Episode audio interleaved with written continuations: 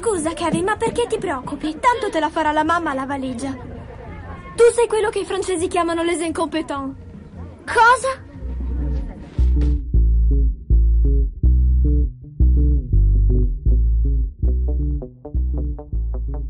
Ciao gente, episodio 26 degli incompetenti, podcast di cinema e altre facezie. Io sono Andrea Basti e come ci sono anche stavolta Lorenzo Bertolucci Yakshamash. e, e Francesco Chignola. Nice. Scusa, questo, questo- questo saluto mi ha, mi ha fatto dimenticare il tuo nome, Francesco, scusate.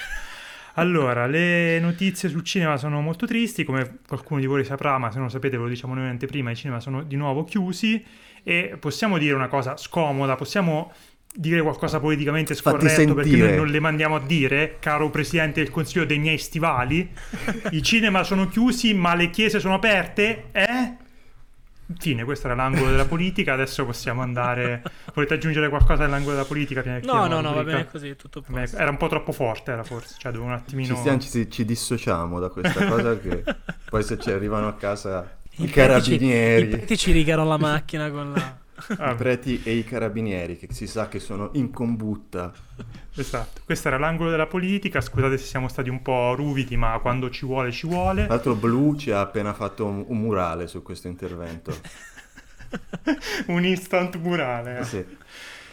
Allora, passiamo invece a parlare di, di un argomento che conosciamo molto meno della politica, cioè il cinema. E, mh, Lorenzo, puoi iniziare tu a parlare del film del momento, che è il sequel a 14 anni di distanza dal primo, probabilmente, se non ricordo male, potrei aver detto un numero a caso, eh, di Borat, il personaggio più famoso di Sacha Baron Cohen, che è tornato al cinema, stavo per dire, ma no, perché è tornato su Prime Video in realtà, con il sequel che si chiama Borat, in italiano Borat seguito di film cinema. Vai Lorenzo. Allora, ricordate, vi ricordate tutti quando era il, il 2006 e c'era Borat? Me ne sono reso conto vedendo questo secondo Borat, era un mondo diversissimo perché, eh, come dire, eh, lui stesso quando il, il film inizia con lui, sto andando completamente a, a braccio, eh, non vi preoccupate. Il film inizia con, con lui che eh, appena rimette piede in America dopo una serie di mm, robe che non vi sto a dire, rimette piede in America e eh, si rende conto che eh, da- dall'ultima volta che c'è stato ci sono i telefonini. E effettivamente ho detto merda. È Eh, passato, eh, sì, è passato così tanto tempo. Io ho visto Borat, il film, in un cinema di Parigi quando ancora si poteva andare e al cinema e a Parigi. Pensate. Altri Che- che un'altra tempi. epoca. Che tempi. La cosa che, eh, eh, la, la domanda che ci si fa guardando questo Borat eh, di nuovo dopo, dopo 14 anni è ha senso fare un Borat adesso? Eh, Come è possibile fare un Borat adesso con il sistema della gente ignara ripresa più o meno senza sapere che cosa sta andando incontro? E basta, erano queste le due domande. Il- il- alla prima domanda eh, il film risponde ha senso perché è ovvio che Sacha Baron Cohen vuole fare un film, un, un instant movie da mandare online prima delle elezioni americane, nella pia illusione che eh, far vedere Mike Pence e Rudy Giuliani che eh, fanno cose vagamente, chi più chi meno imbarazzanti, eh, possa spostare il voto in qualche modo. Così come ricordiamo eh, Fahrenheit 9-11 spostò moltissimo il voto, rubò un, Cambiò una la palma... storia, dice. Sì, è cambiato la storia, ru- rubò una, è riuscito solo a rubare una palma d'oro a Park Chan-wook e, Chi era a- Tarantino dobbiamo ringraziare. Tarantino cazzata, dobbiamo ringraziare, Eh. sì. E poi a far eh, quasi giustamente rivincere, rivincere Bush, che all'epoca sembrava il peggiore dei presidenti possibili nella peggiore delle realtà possibili.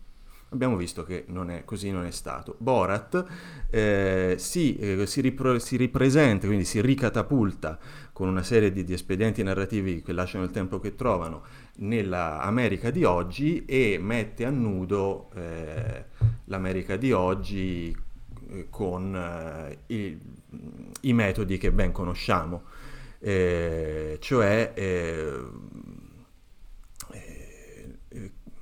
eh, ri- riprendendo di, di, nascosto o comunque non dicendo a persone comuni e VIP più o meno disgustosi eh, che stanno partecipando a un film satirico eh, con Sasha Baron Cohen, mettendo di fronte queste persone a una persona, cioè Borat, che è eh, una specie di, di candido ma eh, orribile. Eh, perché eh, appunto è, come sappiamo è antisemita, tiene le donne chiuse in gabbia e, e chi più ne ha più ne metta.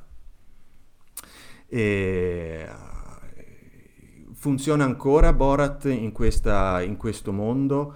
Innanzitutto eh, lui stesso, ovviamente tutti adesso conoscono Borat, era quasi diventato un... Eh, come dire... Un, sì, è un'icona pop, era diventata anche sì, un sì. po' al di là, da, oltre il suo personaggio, solo sì. per il costumino e solo per l'immagine. Ecco. Ed era passato talmente tanto tempo dal primo film che ormai dire My wife era, era quasi una cosa da boomer di chi pensava che andasse ancora di moda dopo, dopo 13 anni.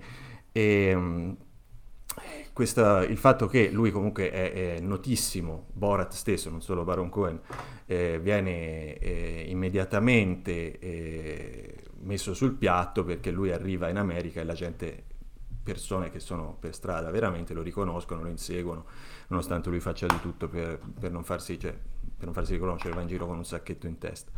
E, um, questa cosa viene più o meno risolta con eh, ulteriori travestimenti, cioè Baron Cohen travestito da Borat che a sua volta si traveste da americani eh, stereotipati, uno si chiama tipo Chris Safari a un certo punto. Uno dei, si chiama Chrysler di cognome. Sì, sì.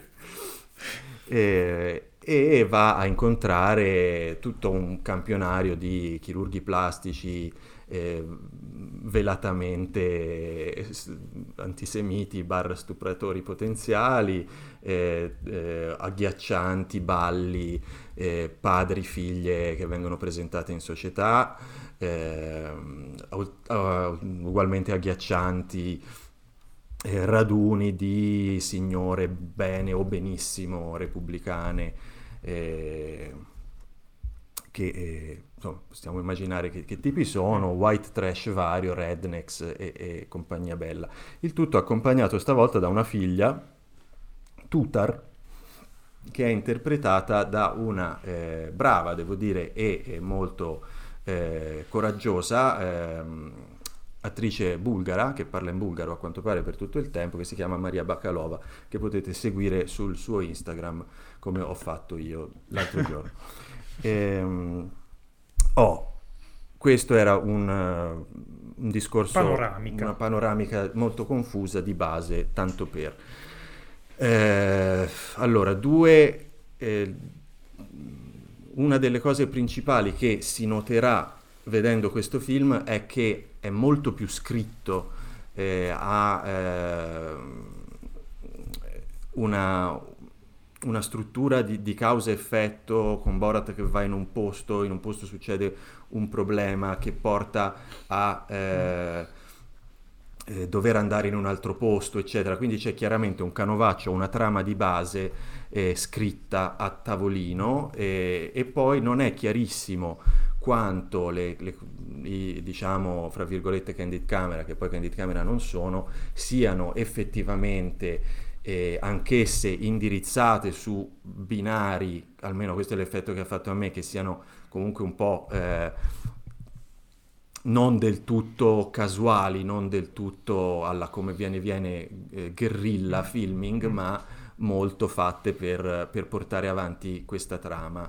Infatti anche a persone come me che hanno un senso dell'imbarazzo empatico molto spiccato, per cui le cose che fa Baron Cohen molto spesso mi, mi, mi mettono proprio a ter- tremendo disagio da vedere, qui mi ha dato eh, noia poco o nulla, proprio perché in molti casi sembra che eh, la, eh, si, stia assistendo a, a un, nella migliore delle ipotesi a un misto tra eh, realtà e, e, fiction.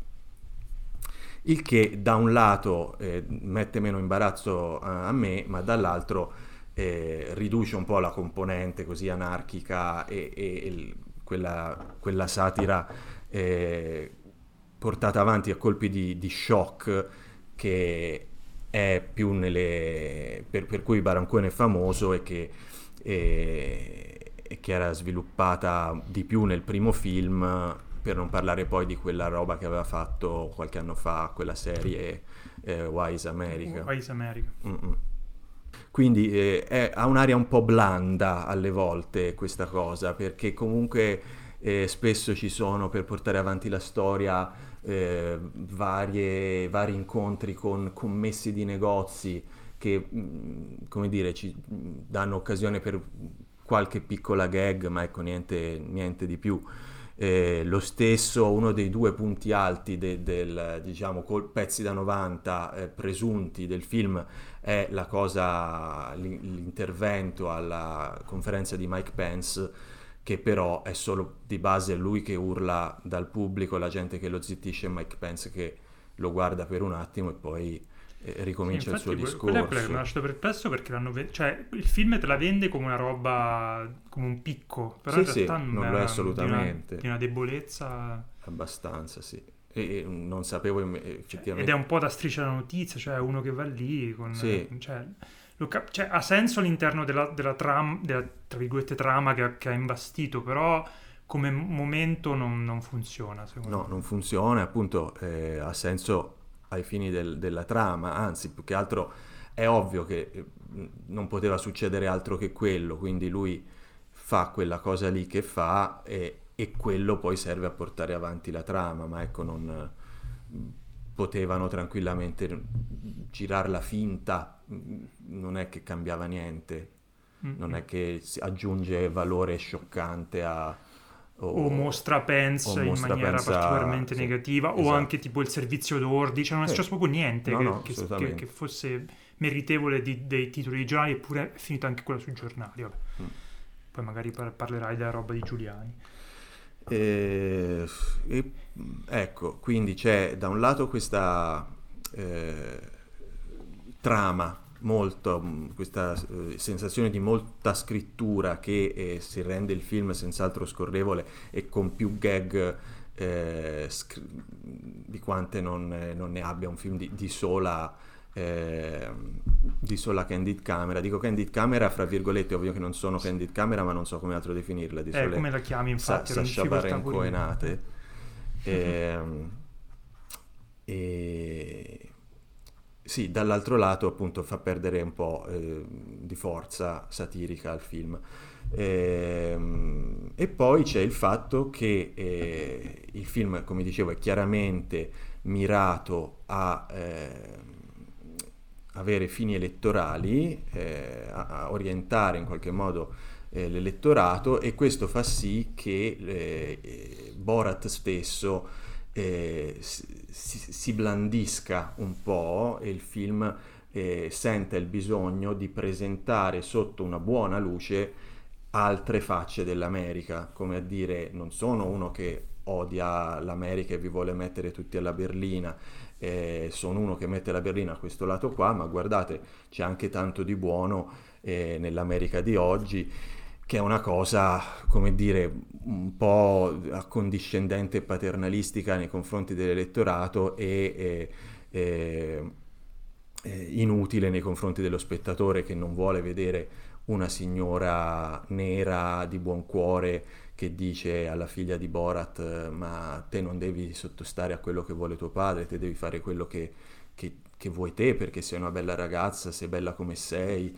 E, ecco, sembra Enola Holmes alle volte come, e, e, e, da, e, da, un film di Borat questo e il fatto che poi Borat entri in una sinagoga e c'è una signora eh, sopravvissuta dell'olocausto che gli spiega eh, che gli ebrei sono persone come tutti e Borat si riappacifica con, con gli ebrei e, per carità non dico che de, de, de, che debba continuare a dire che gli ebrei sono avidi e rubano perché mi fa ridere solo quello. A parte che sì, ma poi, eh, come dire, lo, lo capivo che, che era eh, un discorso satirico fatto per scatenare determinate reazioni negli altri. Non ho bisogno io spettatore di Borat che non che una signora buona che di una sinagoga le, esatto. le ali e, e gli Esatto. artigli. e gli artigli e, E che forse è così interessato, è così interessato al messaggio, lo mette diciamo così davanti a tutto che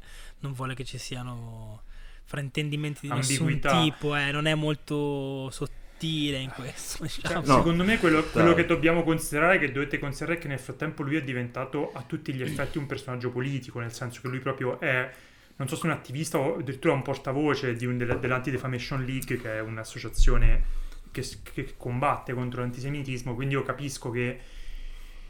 In un, adesso so che abbiamo chiuso la, la- la rubrica della politica, la riapro un attimo Ah. per, per dire una cosa. Cioè, siamo in un periodo storico in cui in America le condizioni materiali di determinate categorie di persone sono, secondo me, effettivamente in pericolo. Quindi io capisco che un artista si senta un attimino meno libero di poter andare a spaccare tutto e ha bisogno di mandare un messaggio. È ovvio che a noi, spettatori esterni, può, che siamo abituati a un'immagine di Sacha Baron Cohen molto più distruttore, molto più anarchico, molto più eh, sopra le righe, meno buonista di quello che è adesso, insomma ci fa un po'... Però io, cioè, io prima di criticarlo mi sento sempre dire, forse se fossi un americano vorrei che gli artisti si esprimessero un po' di più in un momento delicato come questo. Eh, finita la parentesi della politica. Detto Scusa, questo, sì, cioè, è vero anche quello che dici, e- però è comunque, nonostante sia anche tutto sommato divertente la scena perché fa ridere come è vestito lui quando entra in sinagoga, Sì, eh, però ehm, sì, è, è comunque un, un venir meno al... a- cioè è un togliere, anche con- consapevole, eh, Sì, sì, no, forza una al scelta, io film, al suo dico, personaggio e che, che dispiace un po', ecco, soprattutto perché eh, per- è comunque questo- un film del genere è comunque una predica ai convertiti, Sì. come tutti Sì, i film di sì, questo tipo. sì, non credo sì, che sì, sì. due come quelli... Come Nola cui- Holmes, peraltro. Esatto, sì. E, boh, vabbè, ma quello che volevo dire su Borat, anche se non ho chiuso con un fiocco, era questo, visto che ci ho parlato un bel po', se avete voi qualcosa da aggiungere. Ah, vai fra, io... No, io sono mm, cioè, abbastanza in linea con quello che hai detto tu, come osservazioni di quello che è questo film. Eh, devo dire che io poi alla fine, tutto sommato, mi sono divertito. Cioè, ho le, le critiche sono, che, gli, che gli- gli faccio sono simili a quelle che gli hai fatto tu. Ehm, però sono comunque non, non minano il, divertimento generale della cosa. Se lo affronti in modo non, non scavando troppo nel, nel- appunto nel, nel significato del momento storico in cui è stato prodotto, eccetera, che è impossibile, mi rendo conto. Ma se lo fai il meno possibile, è molto divertente, soprattutto la prima parte, la prima mezz'oretta, infine una serie di, di robe dove lì c'è ancora molto, è ancora, lo trovo abbastanza corrosivo, poi dopo va un po' scemando. È un po' uno dei momenti di stanca, secondo me, verso la fine. Tipo, eh, mm, eh, come dire, fa un po' di overselling sulla cosa di, di Giuliani che succede, di Rudy Giuliani che, fini- che succede proprio alla fine del film, secondo me, nel senso che la, la pompa anche, non solo il film, ma anche la pubblicistica che c'è stata intorno, la pompa molto, poi alla fine Sì, non è eh, niente di, niente di es- esagerato. Cioè, il problema è che non è niente di esagerato visto il contesto. Sì, visto il contesto, È vero che la- visto- la, la scena incriminata è Qualun- molto più ambigua di quanto qualunque, co- uscite. qualu- qualunque cosa di Trump risaputa è più, Mm. eh, cento volte più scandalosa di quello che poi vediamo effettivamente di, di Giuliani. me. assolutamente, Da un punto di assolutamente. vista, oh, sotto ogni punto di vista. Quindi sì, è, è fastidiosa, è tutto quello che vuoi, però lo trovo un po' over, oversold. Non mi viene la parola italiana per questa cosa, se me la trovate voi. Ehm, però devo dire che ho apprezzato d'altra parte. Spacciata per qualcosa di più grave di quello che era. eh, Gra- traduzione che Grande Italia.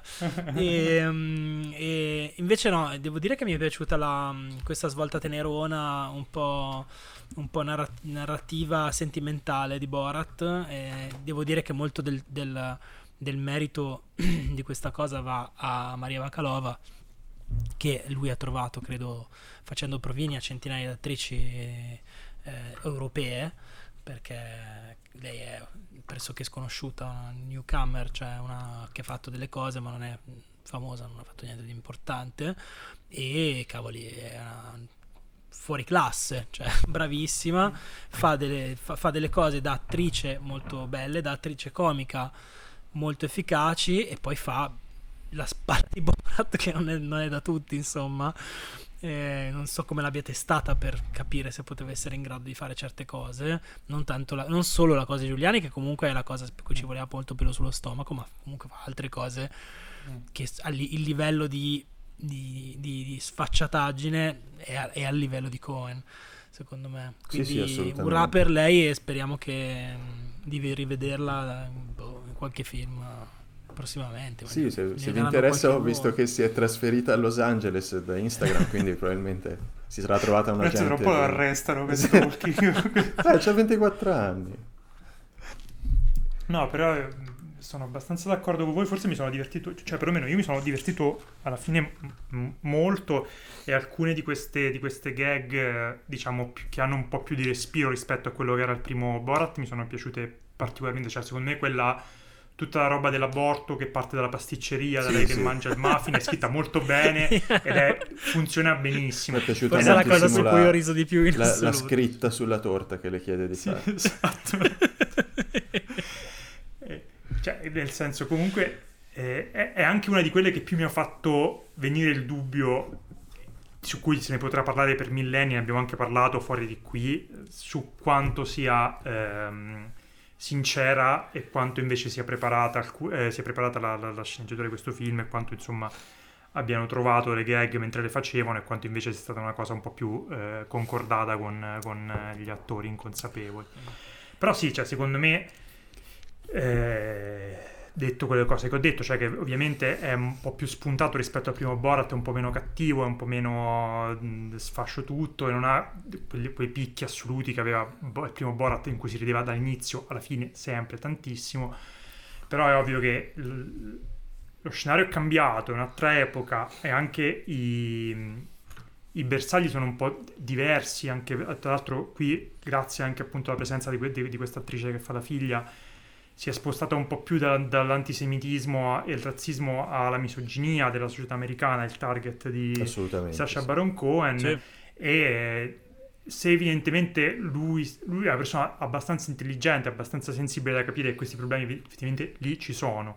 Per cui se magari da noi può sembrare un po' troppo paternalista, un po' troppo presuntuosetta come cosa, io mio, mi sento di... Non dimentichiamo il contesto in cui nasce questa opera, dici tu. Sì, esatto, cioè io mm. mi sento di fargli passare alcune robe che magari in altra epoca non, non, non mi, mi, sarebbero andate giù. Sì, Detto sì. questo, comunque il film è divertente, mm. quindi... Tra l'altro io l'ho visto cioè, una è... sera dopo aver già visto un altro film, ho detto vabbè fammi vedere i primi dieci minuti di Borat e poi me lo sono visto tutto, vuol dire che eh, comunque... E poi, cioè, soprattutto ragazzi, intrattiene. Era, era difficile fare un sequel, cioè sì, era difficile pensarlo anche un sequel, quindi l'idea che sia riuscito a trovare un'attrice che potesse reggere il, il, il passo, che trovasse delle, delle scamotage eh, per giustificare il fatto che c'è questo continuo rimpallo tra eh, la finzione e quello che è il personaggio di Borat che è diventato famoso nel frattempo come icona pop americana.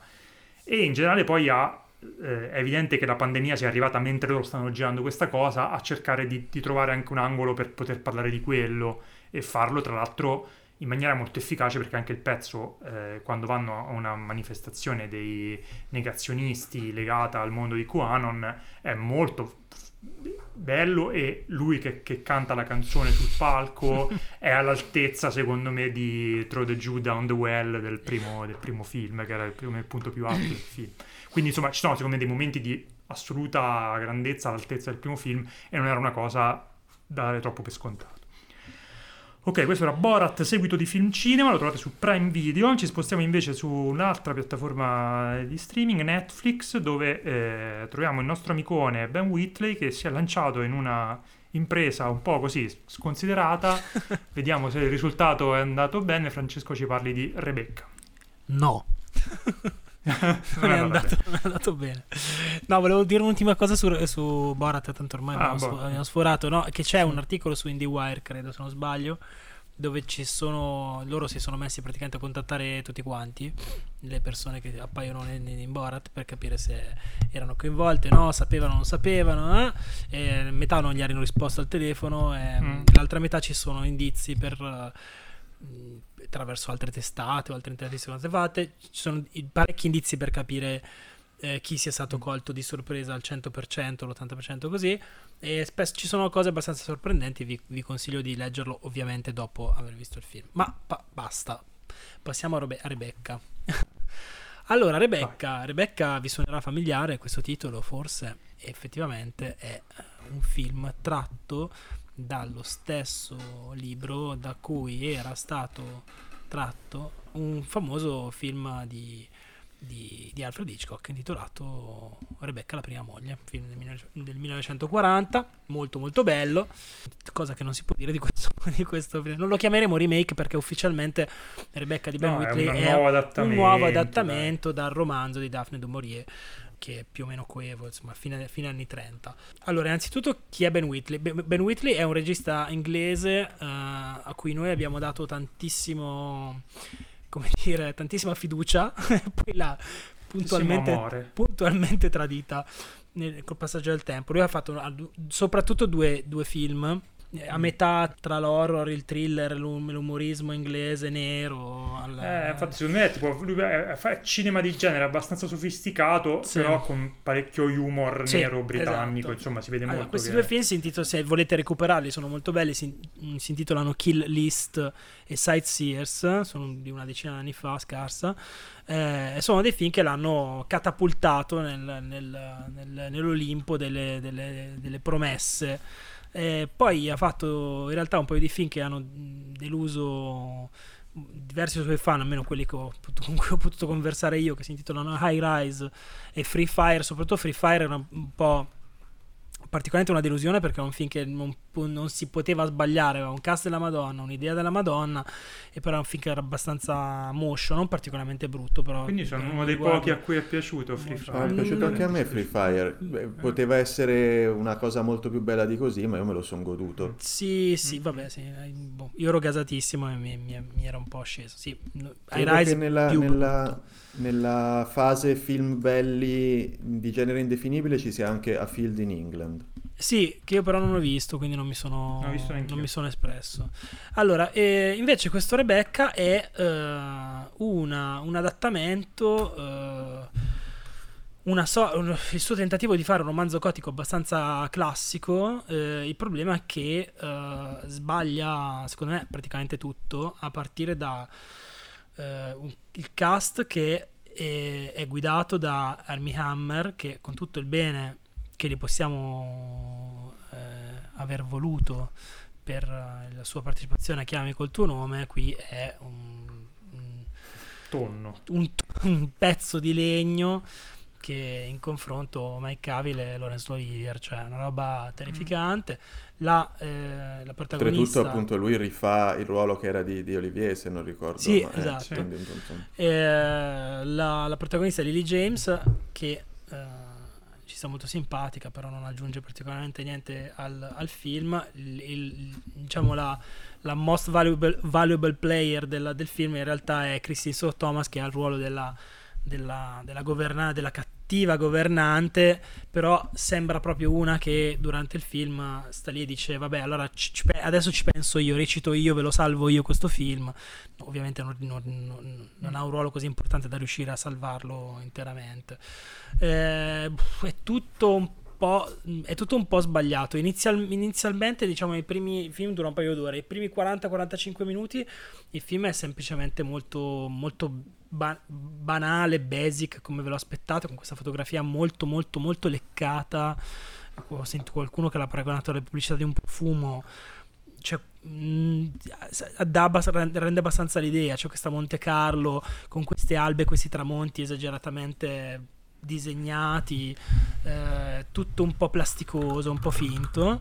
Però fino a, fino a questo, cioè finché è così, il film è abbastanza sopportabile, nel senso che tutto sommato si può vedere, non è mm, fatto male, c'è un film che ha messo i soldi nei posti giusti, con delle facce, con dei, del- dei begli attori belli da vedere, se uno si fa bastare. Poi dopo, da metà, il film, non so, forse per troppa fretta, diventa molto frettoloso a un certo punto nel cercare di risolvere sue, i suoi snodi narrativi, diventa proprio un, un, treno che va a schiantarsi contro un muro e tu non puoi fare altro che assistere a tutto questo. E poi c'è una, un, un finale che è proprio finale finale, gli ultimi due o tre minuti del film, che è secondo me un, un tradimento dell'intero film, dell'intero concetto sì, del film. Roba... E non solo, cioè, ovviamente. Non, non, non, non, mi sono informato se era il, il finale originale del libro. No, non credo, però, non credo proprio. Sinceramente, non ho letto il libro, ma non credo. Eh. Eh, in, pressoché inspiegabile questo finale perché il pre-finale è la parte mm. più intensa, diciamo, il modo in cui mm-hmm. aveva chiuso anche Hitchcock il film. Uh, la storia, ovviamente, è quella, sempre quella, non cambia granché. Uh, insomma, tutto abbastanza deludente. Che altro aggiungere? Niente di che. Uh, adesso il, il, prossimo passo di Ben Whitley sarà di, eh, dirigere il sequel di quel film con la balena gigante. No, non, non dirige. No, non deve fare Tomb Raider 2? Sì. Tomb Raider 2? Tomb Raider sì. 2, ok. Sì. Va bene. Cos'è il film con la balena gigante? no, non è lui che fa il sequel della balena gigante. Non lo so, non chiedetemelo. Poi mi... Non lo so, C'era un squalo gigante. Non... No, no, no, non c'entra Pinocchio. Vabbè, comunque Rebecca... Mag, Mag quello lì. Mag, sì, mega... sì. Eh, no, lui ha fatto confusione. Era Tomb Raider. Tomb Raider, vabbè. E niente, che altro aggiungere? Ma io dico, cioè, quello che un po'... Adesso... Tu Lorenzo non l'hai visto? No, vero? non mi interessa eh, vederlo. Infatti dopo, infatti. finita la registrazione, vi chiedo com'è questo finale, perché tanto non lo vedrò. Voglio solo sapere vabbè. cos'era. E, no, io vabbè, hai detto tutto tu, ma perché c'è veramente molto mm, poco da dire. È, è triste vedere che eh, lui avre, probabilmente avrebbe voluto fare una, una, roba più sua, un po' che accantonava, diciamo, la parte un po' più horror gotica in, mm, in favore di, un, di, una storia romantica. Alla fine, cioè lui ha spinto molto sulla parte sì. della storia d'amore tra i protagonisti. Però si vede che l'ombra del, del, del film di Hitchcock c'è ovunque e cioè, mettersi su quel campo da gioco non avendo niente di originale da dire, niente di interessante da dire è tristissimo perché poi se io ci posso stare che tu mi fai i, i tramonti con la saturazione a più 100.000 finché sono a Monte Carlo e devi raccontare l'inizio della storia d'amore di questi due rincoglioniti però poi quando devi diventare inquietante, devi raccontare fondamentalmente quello che, che era un, una sorta di eh, film su una casa stregata che utilizzava gli spazi di questa magione gigantesca per costruirci eh, quasi una storia di fantasmi e poi me lo fai sempre saturo, sempre piatto, sempre mm, girato con la stessa mh, mm, mancanza di personalità dell'inizio, io non capisco sì. veramente come tu abbia pensato che fosse una buona idea imbarcarsi in, in un progetto del genere, ecco. Per me si può salvare, a me a parte appunto Hermie Hammer che eh, è un tonno ma anche il suo personaggio alla fine eh, è abbastanza coerente con la sua interpretazione sì, la prima, eh, monocorde. La prima parte, però, quando si, cioè, si, svela diciamo, la realtà del suo personaggio. Sì, avrebbe dovuto avere una, una, un'oscurità che Armie Hammer non, no, assolutamente no, non è in grado fa- di. Fa delle faccette. Sì, fa le faccette. Fa le faccette esatto. A Lily James è, è, è, è bravina, ci può stare, è un po' una, cioè, come bionda Hitchcock aggiornata e abbastanza credibile Kirsten Scott Thomas eh, si mangia il film, ha, un, ha, ha, il personaggio più complesso e comunque è all'altezza di quel personaggio. Sì. Però il film è una merda. Cioè però, quando... però il problema è che quando, quando, quando, c'è qualcuno che recita così bene, cioè un... mm. vedi, cioè, vedi, anche lo scollamento con gli altri, fa peggio secondo me. Cioè il fatto che lei sia così brava, così poi un po' filino troppo intensa secondo me, lo vedi subito che gli altri sono cani, no? Cioè, mm. apre un mondo di, di sì, canitudine sì. davanti a sé. Cioè, anche gli altri. Guarda, io, eh, non, non, essendo Rebecca uno dei miei Hitchcock preferiti e avendolo visto 100.000 anni fa, poi l'ho, l'ho rivisto pochi giorni fa dopo aver visto questo remake. E devo dire che alcune scene eh, che hanno cercato di replicare, tipo di quando eh, appunto il personaggio di Scott, Scott, Scott Thomas, la governante, quasi spinge al suicidio lei da, un, da una finestra, sì.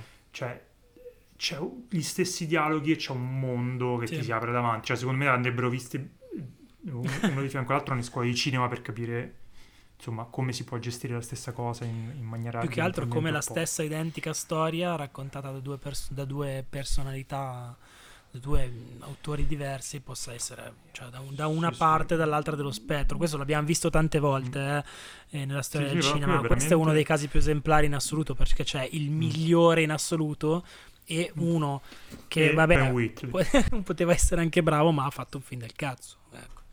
Sì. Peccato perché gli si voleva bene a Ben Sì, Wheatley, sì. ma si è deciso Ma di gli si vuole ancora bene, poverino, vabbè, Sì, ma- sì, no, infatti. Tomb speriamo. Raider 2 che cazzo Bene. Questa era Rebecca, adesso parliamo di un film che si chiama The Wolf of Snow Hollow, che abbiamo Evviva! visto tutti e tre, che è il, eh, credo, secondo lungometraggio di il nostro amico Jim Cummings, a cui abbiamo voluto molto bene, che ho conosciuto con il corto diventato poi lungometraggio Thunder Road, in cui interpretava, scriveva, interpretava e girava e interpretava un poliziotto eh, che era su- sul- sull'orlo continuo di una crisi di nervi eh, a seguito di un, di un combinato disposto di, di- di drammi dalla morte della madre a un divorzio eh, imminente, mi sembra che aveva appena divorziato, adesso è molto che non rivedo Thunder Road. Il Thunder Road era un bel film che eh, pagava secondo me il fatto che derivava appunto da un cortometraggio che era fortissimo e che spalmato su un lungometraggio perdeva un po' di questa forza perché poi non aveva, mh, da quello che mi ricordo, non aveva poi molto scritto gli altri personaggi, Sì, usciva esatto. lui eh, con- in maniera molto dirompente, ma poi il resto non, non era ugualmente interessante. E poi soprattutto una scena che era quella che costituiva tutto il, il- il- il cortometraggio era una cosa talmente gigantesca che poi il resto del film non era, secondo me, la sua il altezza mai. film era letteralmente il corto iniziava Sì, con- così identico sì, con un e pezzo poi un'altra ora e Sì, dieci. Allora, torna con questo Wolf of Snow Hollow, anche qui scrive, dirige e interpreta il protagonista e soprattutto interpreta una sorta, per quello che mi ricordo io, ehm, Thunder Road, una, quasi una variazione sul tema, il personaggio è molto simile, anche qui è un poliziotto, anche qui è un poliziotto che deve affrontare una situazione familiare complicata e eh, perché è appena uscito da un divorzio, ha una figlia che ha i soliti problemi delle figlie adolescenti e in più è schiacciato in due parti da una serie di omicidi che avvengono nella sua cittadina piccola di montagna dove non succede mai niente. A un certo punto c'è un serial killer che sembra avere un po' dei contorni soprannaturali. Si inizia a parlare, lo si può dire perché è quasi nel titolo del film, di un lupo mannaro. E dall'altra parte il- lo sceriffo del, del paese, il capo della, della- del- della polizia, quindi il suo capo è il padre, che è interpretato da un Robert Foster in stato di grazia, fantastico, come solo lui sa fare, sa essere, che eh, nonostante abbia una certa età non vuole andare in, in pensione e quindi mh, a- abdicare il, il- il- il suo ruolo al, al- al figlio. E quindi eh, di nuovo qui Jim Cummings ha questo personaggio eh, che è abbastanza ehm, il centro gra- gravitazionale di questo film, cioè questo, questo- questo concentrato di, di- di- di ansia, di insicurezza, che continuamente vengono compresse e poi esplodono in queste botte di rabbia che il protagonista ha. E il film, diciamo, è- è- va- viene appunto attratto da questo personaggio e di conseguenza è montato in modo che eh, quel- questo tipo di eh, ansia, insicurezza, questo tipo di compressione, esplosione eh, di, di- di- di- nervosismo eh, si riflette sul- sul- sulla- sull'andamento del film, che quindi è, è molto ansiogeno, è molto, è- è molto erratico e, mm, e ti, ti tiene sempre un po' su- sul- sul- sulle punte dei piedi, ecco. Sullo sfondo di questo, di, que- di questo personaggio che si mangia un po' il film, c'è questo thriller che mh, sia un po' nelle tinte, sia proprio nel- nell'ambientazione, perché è un paesino di montagna nella neve eh, dell'America profonda, non può non ricordare Fargo, che però appunto ha questa, questa mh, sfumatura sovrannaturale che ha, diciamo ha un- ha un suo perché. Secondo me le cose migliori di questo film sono di nuovo il suo protagonista. È ovvio che Jim Cummings si è, ritagliato, si è scritto ritagliato il personaggio su, su, su, di sé, sul suo range, su quello che lui è in grado di fare e lo fa benissimo. È un talento spaventoso per fare questo tipo di film, devo dire. Proprio veramente, veramente, veramente bello. E eh, il tono del film e questo registro tra ehm, commedia nerissima, questo umorismo eh, veramente iniettato di nero e ehm, il dramma eh, che esce tra le crepe di questa commedia, di, di, di, dell'appunto la, eh, il rapporto con il padre complesso, la, la, famiglia che si sta sfasciando e questa un po' comicità sua molto particolare, molto, eh, molto amara, secondo me funziona tutto. Eh, forse la cosa meno interessante è proprio l'ossatura del film, il mistero, il thriller che c'è alla base del film non ti tiene mai così tanto e anche il finale secondo me non, non, non è stato particolarmente soddisfacente. Stavolta i comprimari sono ben scritti, c'è appunto Robert Foster che è molto bravo, devo dire anche tutti i vari ehm, agenti di polizia sono ben, ben pennellati, in poco riesce a caratterizzarli anche bene. Il risultato è un film secondo me godevolissimo, lui, Jim Cummings, si, con- si conferma un figo, una faccia incredibile, un talento ver- veramente da, da tenere d'occhio, ecco. Avete visto tutti? Vai Lorenzo, dici cosa. Ma io guarda, rapido rapido, di, di base sono d'accordo eh, con te. E è un film che può, può, spiazzare perché c'è questo personaggio al centro che eh, porta un, un mistero eh, piuttosto banale su binari tutti suoi. Alla fine il film diventa suo, delle sue reazioni inconsulte, del, del suo rapporto sempre gestito malissimo con eh, le persone a cui vorrebbe bene, ma non, non sa eh, bene dimostrare eh, i suoi sentimenti, anche perché non, non ha la, la, la, la, fermezza, la lucidità per farlo. E, se devo appunto trovare un... quindi no, dicevo, eh, può essere, può risultare molto spiazzante per chi si vede e si aspetta una specie di horror o un thriller di qualche genere e poi vede il film che va sempre più sui binari del ritratto del, di un intimo eh, di, un, di, un, personaggio eh, e di un personaggio uno sgradevole, due eh, assolutamente difficile da imprevedibile e molto poco eh, è molto poco facile identificarsi anche in lui perché non, non ha niente delle caratteristiche che, che rendono un personaggio eh, gradevole e che lo rendono un, un, un protagonista. È, è, come se una macchietta eh, comic, eh, comica barra tragica di, di, un film, di un altro film qui fosse diventata il, il protagonista. protagonista. c'è un, filo di, di compiacimento forse nel, nell'averlo scritto così, nell'averlo interpretato così, nel fatto che in ogni quasi scambio eh, di dialogo con gli altri personaggi lui debba fare una faccia stramba, una scenata, una... Una reazione inconsulta, eccetera. Evidentemente, cioè, lui piace, gli vengono molto bene queste cose, le scrive, le interpreta e gli piace. E c'è un po' tanto lui in questo, in questo film, e, visto che gli altri personaggi stavolta, come dicevi, sono scritti benino, eh, forse ecco, non mi pare che abbia avuto l'umiltà di mettersi mai da parte, c'è sempre...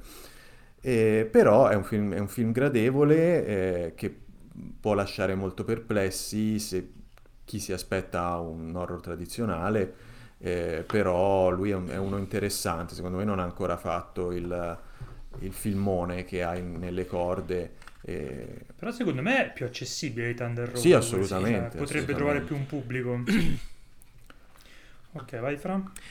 Eh, sì, no, sono d'accordo con voi, anche a me è piaciuto, mi è piaciuto decisamente, l'ho trovato un film molto più maturo di, di Thunder Road che era molto, era molto sorprendente, ovviamente perché Cummings è uno che fa una cosa, anche un tipo di cinema che è abbastanza sul, sul filo tra, tra, i generi, tra gli umori. Thunder Road mi aveva, molto spiazzato Questo l'ho colto con più, con più simpatia e anche con più... l'ho trovato più proprio più maturo anche come a livello di messa in scena, non c'è meno la sensazione di, di, un, di un, è chiaramente tutto nella sua testa. Cioè, chiaramente c'è lui mm. e sono dei satelliti suoi, tutto è un satellite suo in questo film.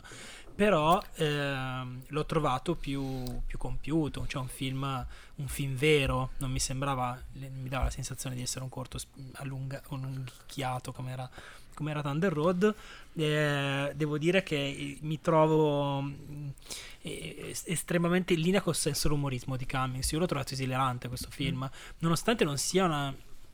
È, è, è, difficile spiegare che è un film che mi ha fatto molto ridere, e, ma non è una commedia, ma soprattutto non è una parodia di un thriller alla, alla Fratelli Cohen.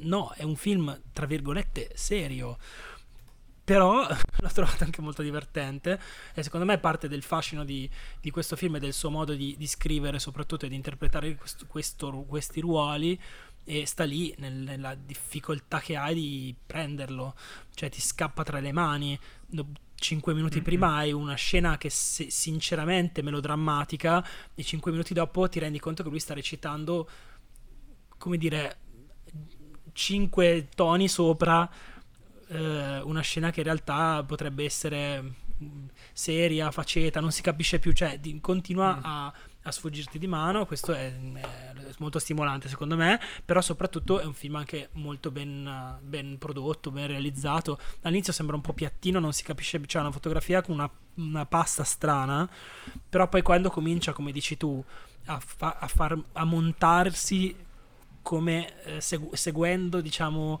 eh, l'umore del protagonista, cioè quando il protagonista è particolarmente nevrotico e il montaggio si fa nevrotico e si vede che le due cose vanno di pari passo, diventa molto interessante da un punto di vista tecnico. Poi è molto bello a vederci, ci sono queste plongée sugli, eh, sugli, sulle foreste, cioè è un film anche piuttosto belloccio, ecco, insomma. Sì, sì, sì, no. E quindi sì, io te lo trovo sempre cioè, molto simpatico Cummings. Spero, come dici, come dici tu, Lorenzo, che faccia, che si decida a uscire un po' ad aprire la camicia, a far uscire un po', uscire un po dall'ombelico e, e, fare magari un film mm, che non sia un'estensione di sé. Ecco. Esatto, è anche un gran bel ragazzo, devo dire, proprio, proprio bello. sì. Questo era, così, um, Va bene, eh, un'aggiunta sì, così sì. Di, di, car- di carattere. Eh, questo, questo era The Wolf of Snow Hollow. Se vi fate una VPN potete pescarlo su Amazon o su YouTube. Invece, senza VPN potete tornare su Netflix e guardare il nuovo film scritto e diretto da Sorkin ed è il processo ai Chicago 7. Vai Lorenzo, parlacene. Il processo ai Chicago 7 di Sorkin che come te lo, lo, lo citi solo col cognome come, se, come cognome. Seal. Si chiama Aaron. Aaron, sì. Aaron, Aaron come, Mac, come McLovin. E, è, è, un film di eh, Sorkin in tutto e per tutto. Allora, cerchiamo di essere concisi e chiari, come è Sorkin. Ehm questo film è un film un thriller giudiziario di quelli proprio tutti ambientati nel tribunale con tutte le frasi da parodia di, di film di tribunali americani come ve le immaginate. Obiezione. Obiezione. Esatto, accolta. Il... Respinta. Esatto, così è così. Il film ve l'abbiamo, ve l'abbiamo appena finito. sì. Cazzo, ci vuole soldi per scrivere sì, questa roba. Eh, sì. Che con, con 100.000 lire il mio falegname lo fa meglio. E, e parla del processo ai Chicago 7 barra 8 in realtà, eh, che sono eh, dei, mh, una serie di personaggi della sinistra americana che eh, furono più o meno coinvolti in una serie di ehm, eh, rivolte anche violente a Chicago durante la Convention democratica del 1968 e che nel 1969 furono portati a processo con il chiaro intento di eh, eh, minare eh, le, ehm, eh, frange della, della, sinistra più radicale eh, dopo che eh, Nixon era, venuto, era diventato presidente. Ci sono quindi esponenti eh, della sinistra studentesca rappresentata da Eddie Redmayne che fa l'accento americano e da un, un altro. Eh, ci sono esponenti degli eh, eh, hippie, eh, quindi la, la sinistra ehm, fricchettona, fricchettona del no alle regole, diamoci all'amore, rappresentata in questo sempre da Sasha Baron Cohen, stavolta eh, non sotto mentite spoglie, eh, ma con una parrucca, credo, afro. E più eh, due tizi che di base non c'entravano niente o comunque c'entravano pochissimo, che erano lì per fare numero e che Sorkin stesso tratta con eh, la più completa indifferenza, tipo la figlia dei Griffin. Eh, e ehm, poi c'è John... Era il sindacalista quello lì. Sì, c'è il sindacalista che invece della fazione più eh, non violenta e, e, diplomatica interpretato da John Carroll Lynch. E poi abbiamo l'ottavo dei Chicago 7 eh, che è eh, Bobby Seale, una Black Panther che era andato a Chicago per un brevissimo tempo, non aveva partecipato alle, alle sommosse però eh, ovviamente in quanto nero, in quanto eh, Nixon, in quanto 1969, in quanto Black Panther, eh, era eh, uno dei, degli imputati di punta, eh, peraltro maltrattatissimo ai, ai, limiti dell'anticostituzionalità dal, dal, processo stesso, perché lui era lì senza un avvocato e, e gli continuavano a negare il diritto di difendersi da solo, quindi di base era lì senza difesa. E, e finì poi questo Bobby Seale per, non so se è uno spoiler, vabbè insomma, comunque no, vabbè. Mm, finì poi per, per essere, eh, per incazzarsi parecchio, eh, fu fatto imbavagliare in aula dal giudice, nel film sembra che sia successo una volta sola, ma in realtà è stato più giorni imbavagliato in aula, finché poi eh, non è stato il suo eh, processo non è stato rimandato a eh, mo- modalità più eque e quindi i Chicago 8 sono diventati i Chicago 7. Però è um, un personaggio che ha piuttosto eh, grande rilevanza nel, nel, nel film. Oh, eh, quindi abbiamo un bordello di personaggi interpretati da eh, attori famosi un bordello di avvocati interpretati da altrettanti attori famosi, un giudice eh, assolutamente... Eh, eh, Sfumat- sfumature. Sì, sì, un giudice un tutto mezzitoni. Tipo Satana. Eh, sì, demoniaco. Esatto. E tutta una serie di cliché del film giudiziario che eh, se siete come me persone che questa roba se la bevono con il più gusto di quanto io mi sto bevendo in questo momento questo distillatino che ho qui sul tavolo, è, con questo film ci andrete a nozze perché è un film in cui uno dei più bravi dialoghisti, sceneggiatori del cinema americano di oggi scrive un film che è tutto dialoghi, è tutto scrittura, affidando poi a se stesso la regia a dimostrazione del fatto che è un film tutto scrittura, perché Sorkin non è certo un grande regista e qui si mette al servizio di se stesso, semplicemente limitandosi a illustrare ciò che ha scritto e a far lavorare le facce pazzesche di tutti gli attori che ha scelto.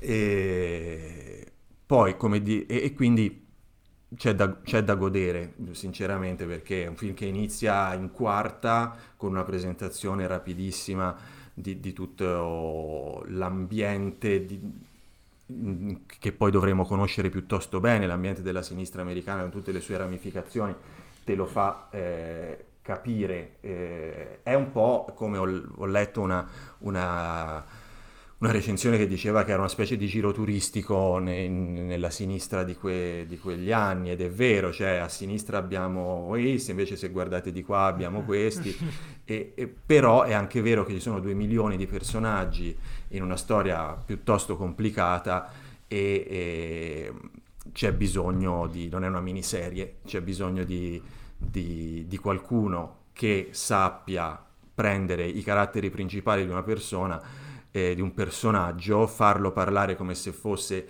il miglior eh, personaggio di quel tipo mai scritto, se c'è un avvocato della difesa è il miglior e più eh, ironico e più efficace avvocato della difesa mai creato nel, nella razza umana, se è un giudice cattivo è il più cattivo giudice mai creato dalla razza umana, quindi fa parlare tutti come se fosse la scuola di Atene dei personaggi dei, eh, dei film giudiziari e, e, siamo tutti felici, eh, io almeno lo ero e me lo sono bevuto. Poi eh, è anche un film, come dicevamo, senza mezzi toni, Sorchi non è famoso per come sfuma eh, le, le, psicologie.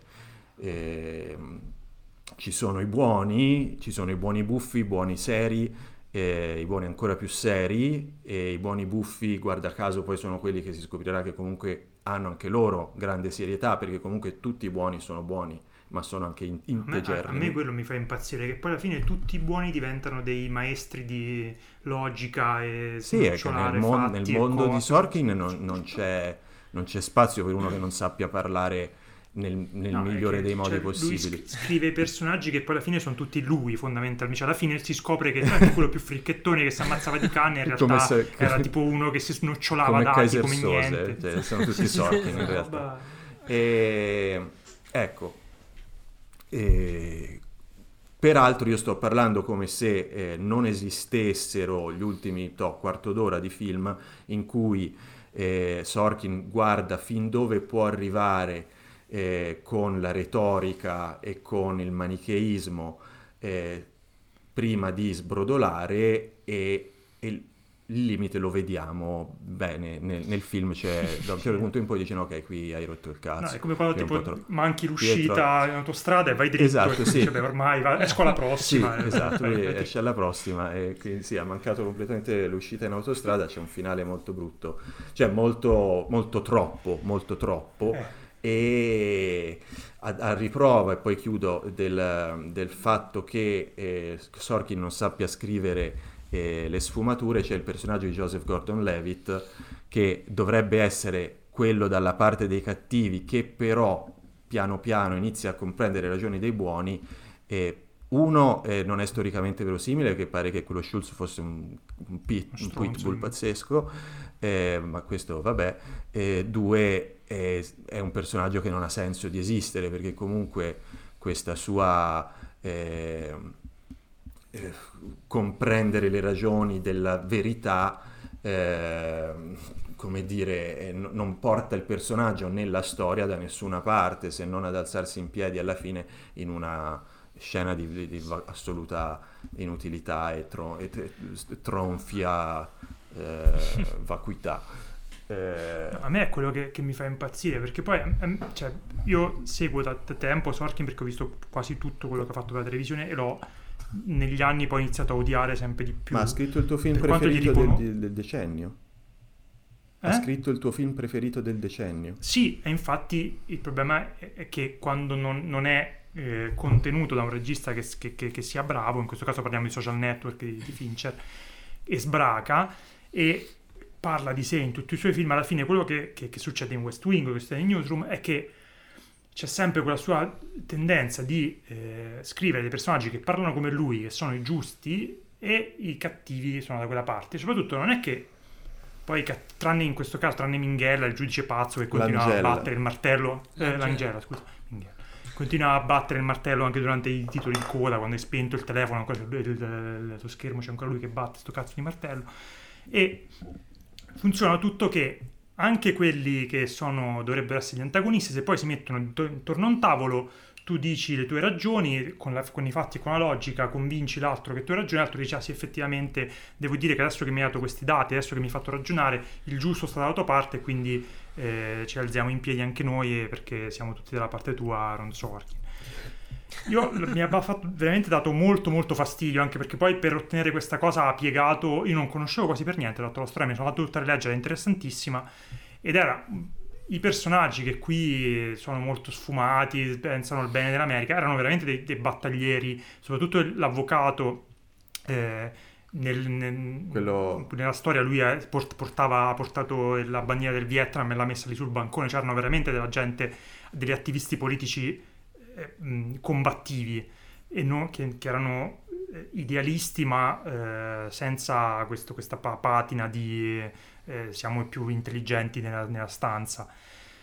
Detto questo, che a me mi ha fatto un po' impazzire anche perché poi ti, Sorkin comunque si appropria di un simbolismo di una sinistra che poi non ha il coraggio di portare in scena perché lui è un democratico moderatissimo eh, che pensa che comunque se qualcuno ha visto West Wing pensa che anche i repubblicani siano comunque persone rispettabili scusate sto prendendo una tangente no, no, ma è giustissimo eh, perché cioè, eh. sono comunque una sinistra scritta da da uno come lui sì, sì. politicamente dà molto fastidio. E io stavo parlando esclusivamente da un punto di vista di, di, di, di scrittura cinematografica. Sì, ecco. Perché poi, no, infatti poi arrivo alle cose che sono obiettivamente riusciti, cioè lui è l'unico il grado di scrivere dei dialoghi che poi recitati da bravi attori diventano quasi delle scene action, cioè sono, i dialoghi hanno un ritmo devastante ed è una capacità di raccontarti 8000 personaggi, delle dinamiche complessi- complessissime, quasi senza farti pesare questa complessità, ma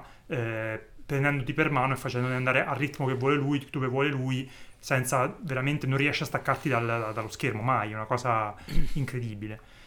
Quindi sì, bello, intrattiene, così mi ha fatto un po' incazzare, se non ti piace Sorkin è veramente il, è meglio il peggio di Sorkin che puoi avere. Scusami, vai Fra? Sì, no, non ho molto da aggiungere. No, volevo solo rubare una, una, una recensione che avevo letto su, su, su Letterboxd, come sempre. Eh, la, la recensione di questo film era Aaron Sorkin è, troppo, è uno, uno, sceneggiatore troppo bravo per essere costretto a lavorare con un regista così mediocre come Aaron Sorkin. Questo secondo me è la, è la, la sintesi perfetta del film, nel senso che eh, è quello che avete detto voi finora, cioè eh, da un punto di vista di scrittura e di capacità di tirarti dentro una cosa potenzialmente così pallosa se non sei particolarmente interessato al tema non è la cosa più eccitante del mondo secondo me e, è innegabile il film comunque fila dall'inizio alla fine però è veramente intriso di, di cliché di retorica di, di, di, facilonerie di trucchetti molto molto molto risaputi così. Ma era lo stesso problema che avevamo Liz Game l'altro film diretto da lui che aveva degli, dei dialoghi favolosi ed era diretto molto male molto peggio di questo in realtà. Qui è un sì, po' sì, migliorato diciamo sì.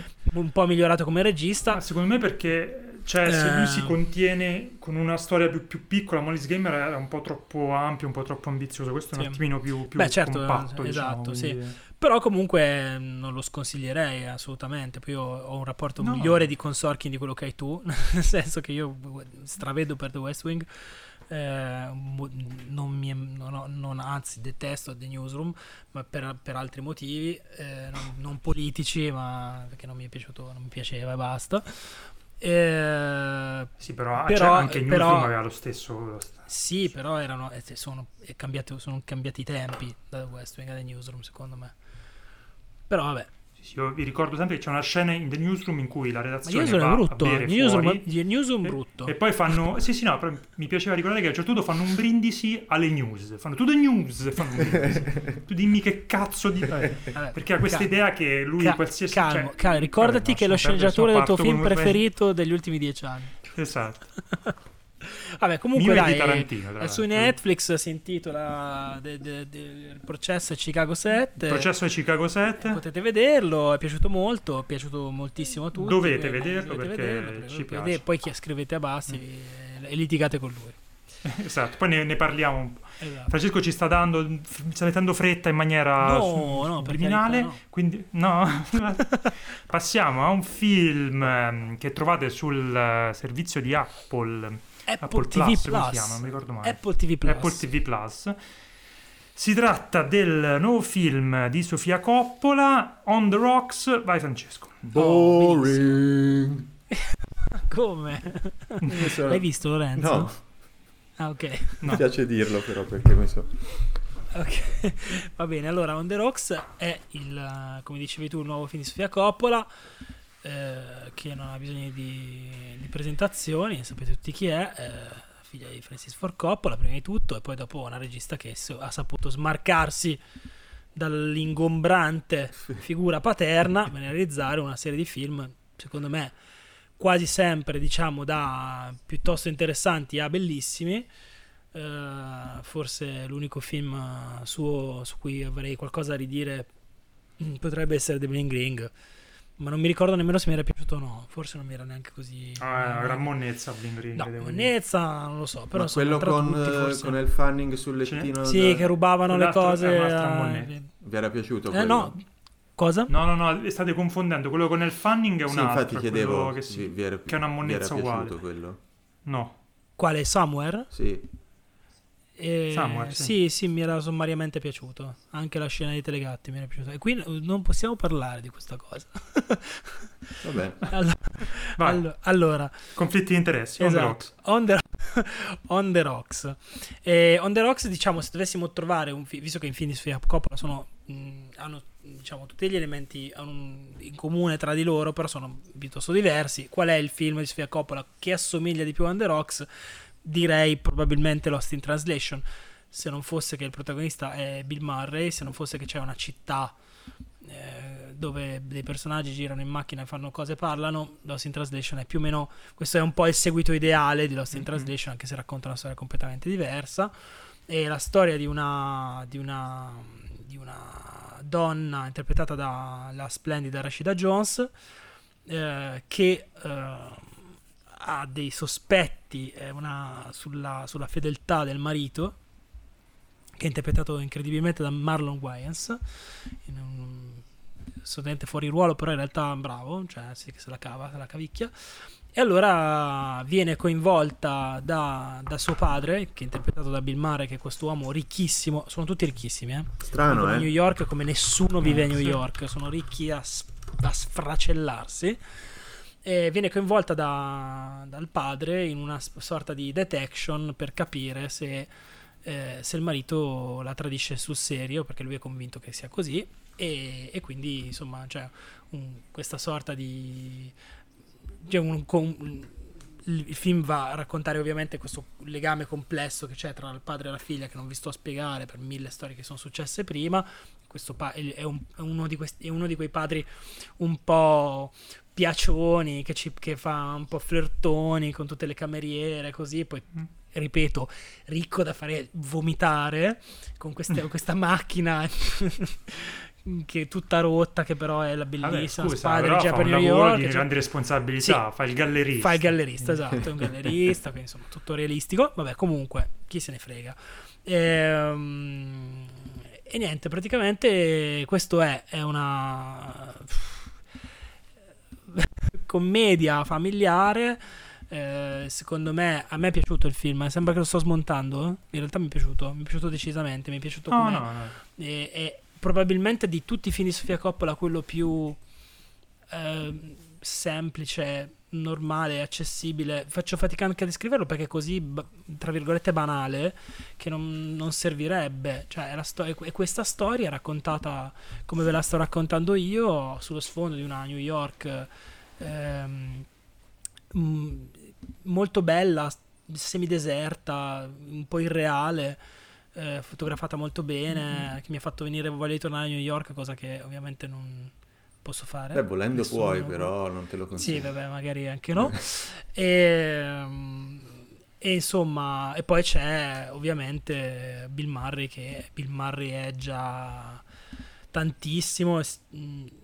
lei riesce a tenerlo un po' a bada come già aveva fatto con Lost in Translation, nel senso che lui ha per sua natura questa tendenza a riempire ogni fotogramma, a allargarsi e prendersi tutto il film. Lei riesce comunque, visto che lei è chiaramente più interessata al personaggio di, di Rashida Jones, che è la prospettiva di- del film, il cuore del film, a tenerlo un pochino a tenerlo un pochino eh, a bada e, Frenato. e- frenato e secondo me è molto bravo una- è una delle prove insomma una delle, dico una delle migliori prove della sua carriera perché ne ha fatte centinaia favolose, però insomma una- un'ottima prova di un attore che non ha più bisogno di dimostrare niente a nessuno.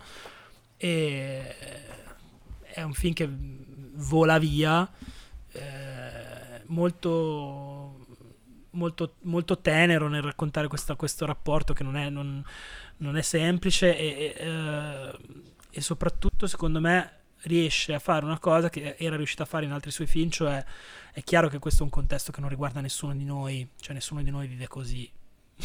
Almeno spero, nessuno di noi tre sicuramente vive così. No, confermo.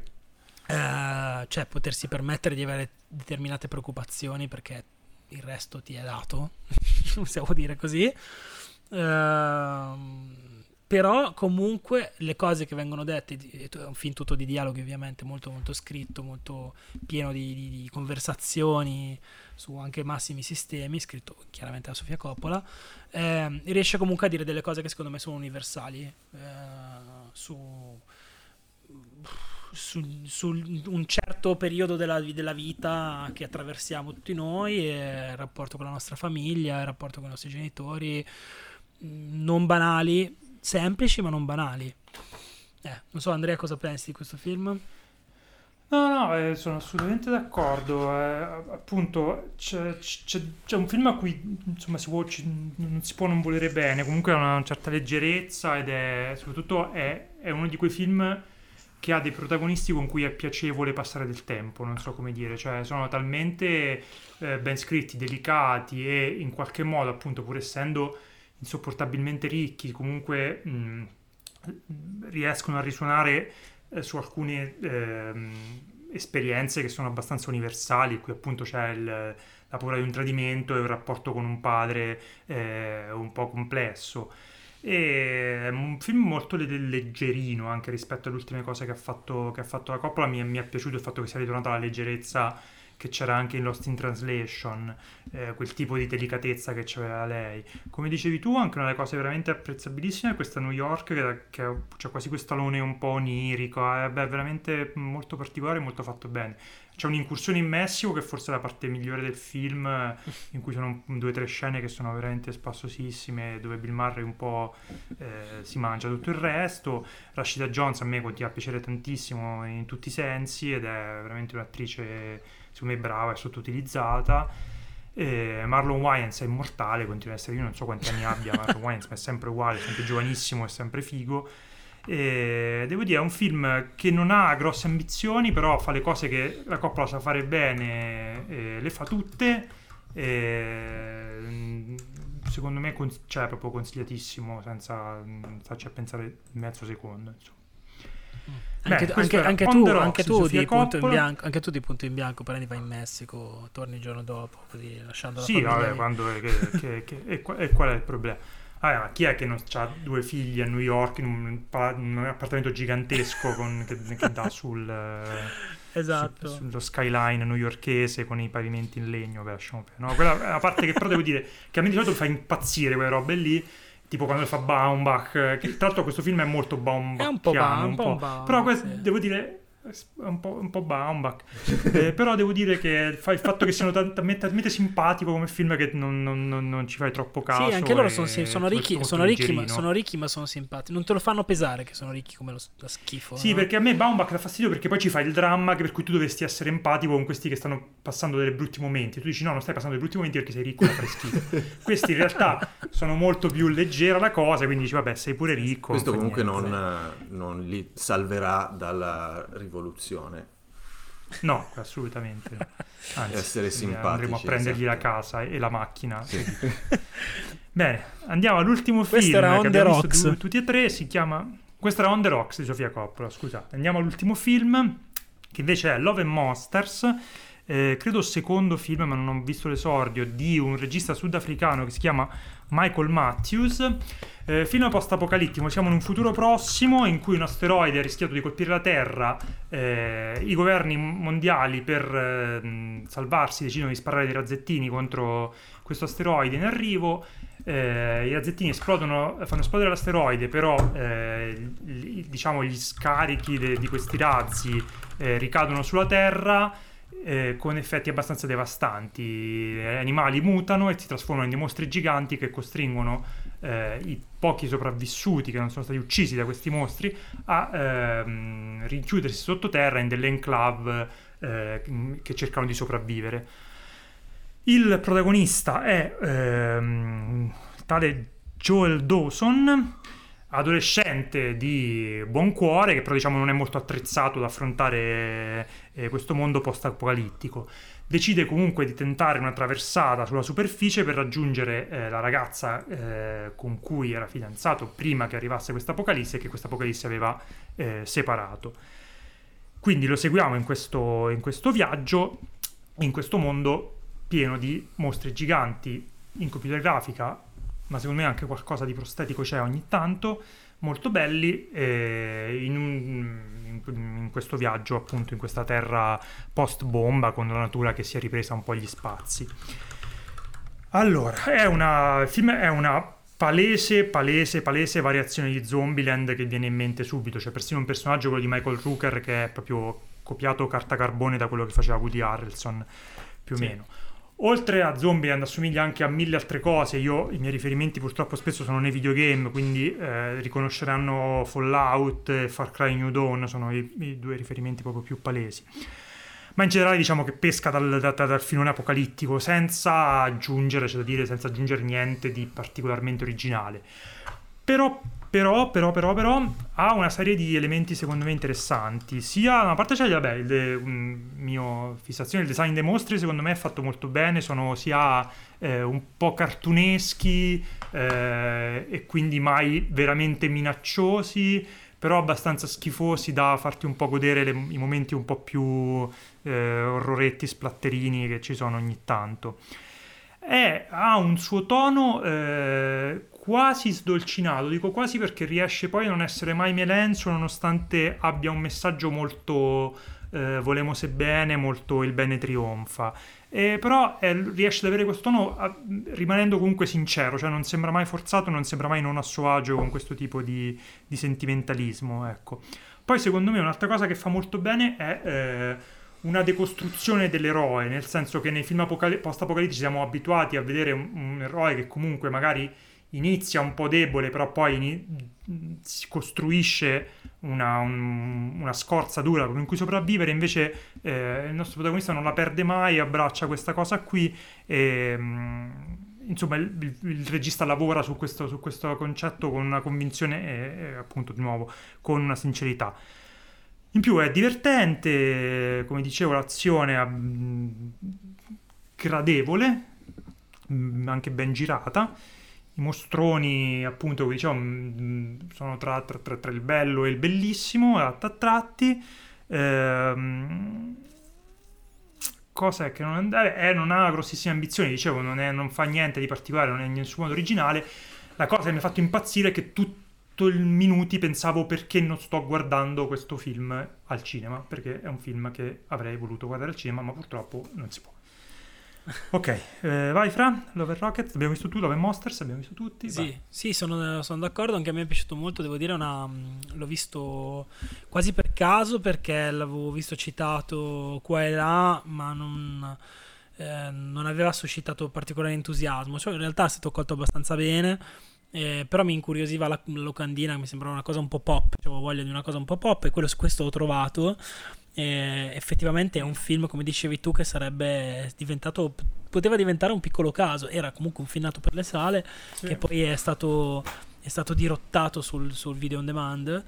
E, insomma, non ho veramente nulla da rimproverargli. Cioè, eh, è un film che di un certo tipo, cioè una diciamo, commedia horror fantascientifica eh, con uh, post-apocalittica, esattamente come dicevi tu, è uno zombie con i mostri al posto dei zombie. Assomiglia un po' anche a una serie uh, che ho visto solo io di Netflix, che mi era piaciuta molto, ma poi hanno cancellato, si chiamava Daybreak. Ehm, che, dove invece c'erano gli zombie, e, e, gli unici sopravvissuti erano i, giovani, uh, tanto perché una, una, cosa che nessuno ha mai fatto. E, um, E, però quello era molto. C'era, c'era molto più la rottura della quarta parete, le cose meta, le parodie degli altri generi, così. Invece questo è molto più naif, è molto più un divertimento vecchio stile. E poi c'è una parte centrale in cui a un certo punto si, si ferma l'azione, si ferma questa ricerca di questo, questo ragazzo che cerca di attraversare chilometri di n, n chilometri di, di- di- di mondo mostruoso per raggiungere la sua be- la, la bella e si ferma perché eh, c'è un, un momento in cui si, ci- si- si- non ci sono più i mostri ma ci sono quest- questi robot non voglio dire troppo ci sono questi robot ehm, Mm. che sono stati creati prima di questo questo disastro che è successo. E c'è questa scena che secondo me è molto bella molto, mol- a suo modo profonda e che non mi aspettavo un momento molto delicato Mm. all'interno di questo film Beh, non voglio dirvi altro. E poi dopo si ricomincia a correre a ammazzare mostri.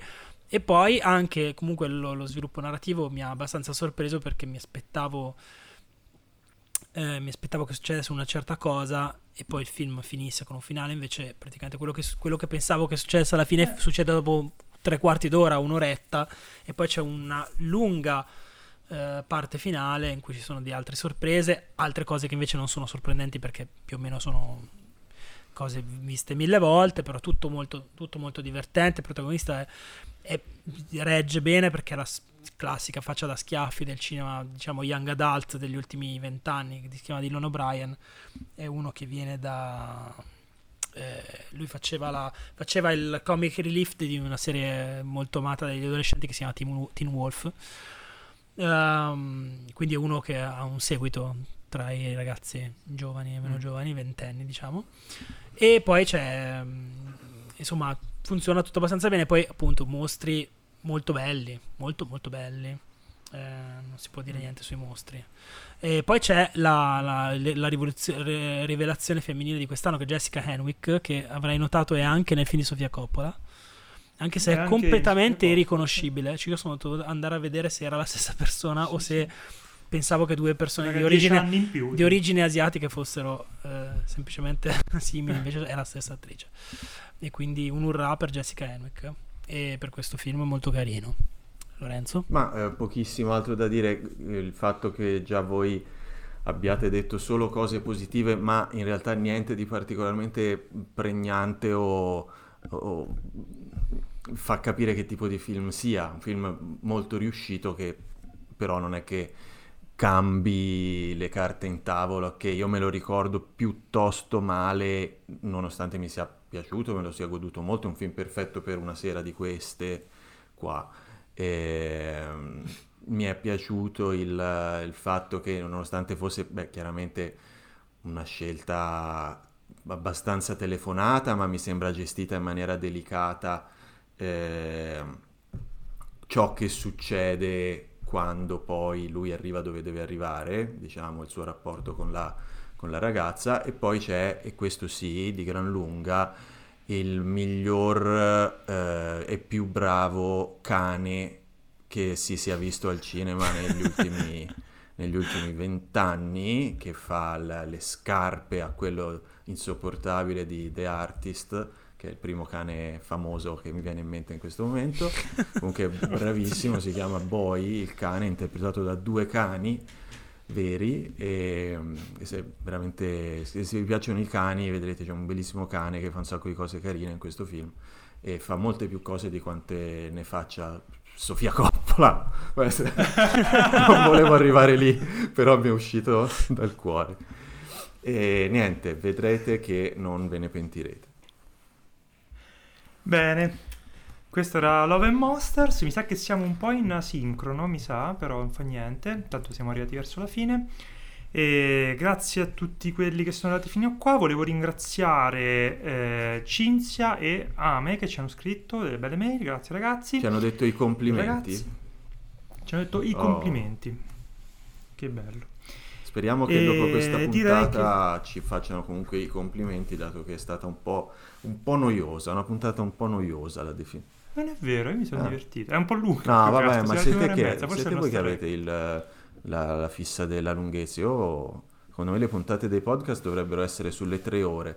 Io ormai sto guardando film indiani di tre ore e quello è il mio, il mio il tuo standard temporale. benchmark di riferimento dell'intrattenimento. Sì, esatto. Comunque dobbiamo, dobbiamo chiaramente fare un episodio, un episodio tema film indiani di tre Eh, ore sare- che guarda solo Lorenzo. Io sarei solo contento, poi penso un po' meno. Beh, Andrea mi, è già, mi dà già un po' più corda su questo. Un, un po' ti seguo, però non so se riesco Io a non ce, essere la, non ce la faccio. Un giorno Bene. Ma poi hai, hai guardato coso? Guardi Satyajit Rai, non guardi i film indiani più recenti? Sei proprio un passatista. Francesco, dopo, dopo gli anni, dopo gli anni 60 non, non apprezzo più niente. Bene, grazie per chi ha avuto la pazienza di farsi un'ora e mezza qua. E ci vediamo alla prossima puntata. Ciao. Ciao. Ciao.